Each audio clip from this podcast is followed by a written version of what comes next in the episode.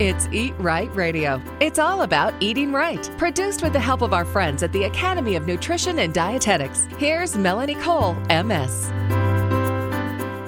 Everyone has unique nutritional needs based on genetics and lifestyle, which determines the nutrition guidelines. But there's so much confusion in the media and internet, and even among health experts, which makes it hard for the public to decide what dietary guidelines they really should be following. My guest today is Sonya Angelone, and she is a registered dietitian, nutritionist, and Academy spokesperson. Welcome to the show, Sonya. So let's talk about risk for heart disease and where nutrition fits in, where genetics fits in. Tell tell the listeners what you tell your patients every day.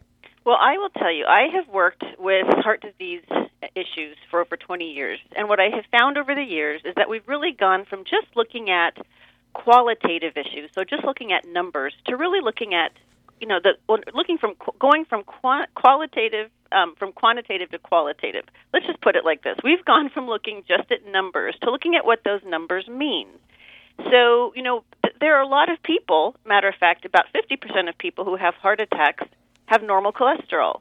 And, you know, we used to just focus on elevated cholesterol. And if it was high, then we would either give them drugs or whatever.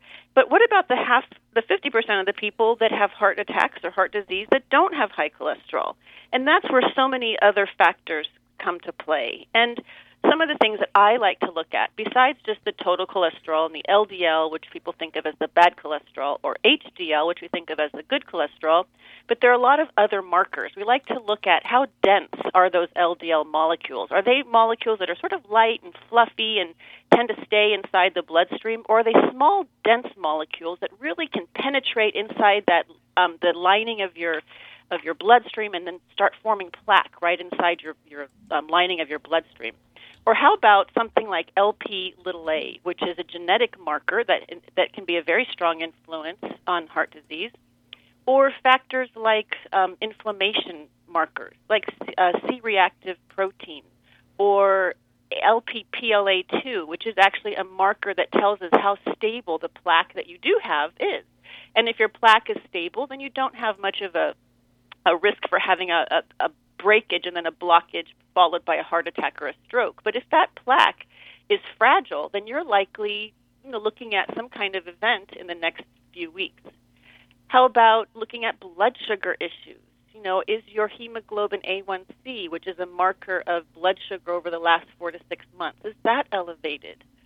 How about insulin? Is your pancreas having to work really hard to keep your blood sugar normal? Or is it doing just fine because you're not insulin resistant? Or then factors like apolipoprotein E. And I think that's a super important marker, one of the most important ones I like to look at. And I recommend everybody I work with, if you don't know what your ApoE is, find out. Because you can be either an ApoE2, ApoE3, or ApoE4 and you get one one gene from each parent. So you could be either a two two, two three, three four, four four, and depending on the combination you have, determines your risk for heart disease, determines your risk for Alzheimer's because the ApoE4 marker is also known for increasing your risk for Alzheimer's. But it really tells me how somebody is going to metabolize fat, how they're going to metabolize alcohol, and what is the most appropriate diet recommendation for them because we know that somebody who has ApoE2 and 3 that alcohol may be beneficial, may raise HDL. But if you have an ApoE4, alcohol is actually not beneficial and your body is not going to to metabolize it very well and you probably should not be drinking alcohol. And the same thing goes with fat. And Melanie, you probably have noticed there is so much controversy and confusion over the fat in our diet. Do we have a super low fat diet or is a Mediterranean diet better for your, your risk for heart disease? And I tell people it really comes down to each individual person. How do you metabolize fat? What are your genetics?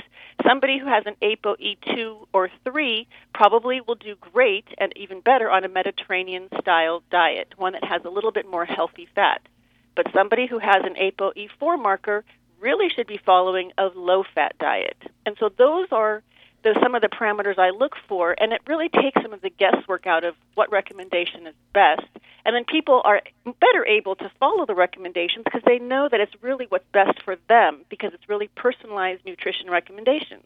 Okay, so Sonya, go back to the ApoE for a minute. Would someone see this on their normal blood test and where? Because they hear you saying these things and then they get their blood work and they see their lipid panel, they see Right. glucose numbers. They don't know what it is. Exactly, and it's not something that's typically ordered. And I think because the, the typical Western medical model is you go to your doctor, and if you have high cholesterol, you're most likely recommended a statin.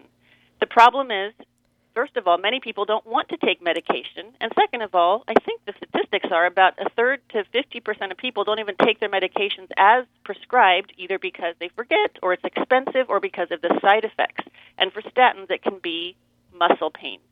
And so what happens is is that you really need to be an advocate for yourself and you need to have a conversation with your physician and say, you know, I would really like to look at lifestyle and diet and exercise to help manage my heart disease risk. Here's some tests I've heard about and would it be possible to order them? And then absolutely. Now the only thing is is you probably want to make sure that you're going to have your physician refer you to a rec- registered dietitian because most likely they aren't going to know how to interpret the ApoE4 and what the dietary recommendations should be. So again, you know, people really need to be an advocate for themselves. They need to, to communicate with their physician, let them know what they would like to do, that they would maybe like to avoid a statin if possible, or at least have three months where they can work on lifestyle, and then look for some of these other blood tests that um, are certainly easily ordered. Um, it's not like they're difficult to find, but and then Well, and, and you mentioned CRP, and, and because that's an inflammatory marker, which is also a risk for heart disease, Yes. more than we realize, and more even than cholesterol these days, we're hearing more and more about inflammation and its role in heart Right. disease. Well, you know, Melanie, what some people don't realize is that yes, CRP is a measure of inflammation. However, if you have arthritis or you had a cold or a virus when you had the test done, or you have some kind of chronic inflammatory condition, that CRP may be elevated because of that. Now, assuming that you didn't, it's important to not only know CRP, but I really like to have um, people find out what their LPPLA2 or plaque 2 level is because that really is going to tell you how stable your plaque is.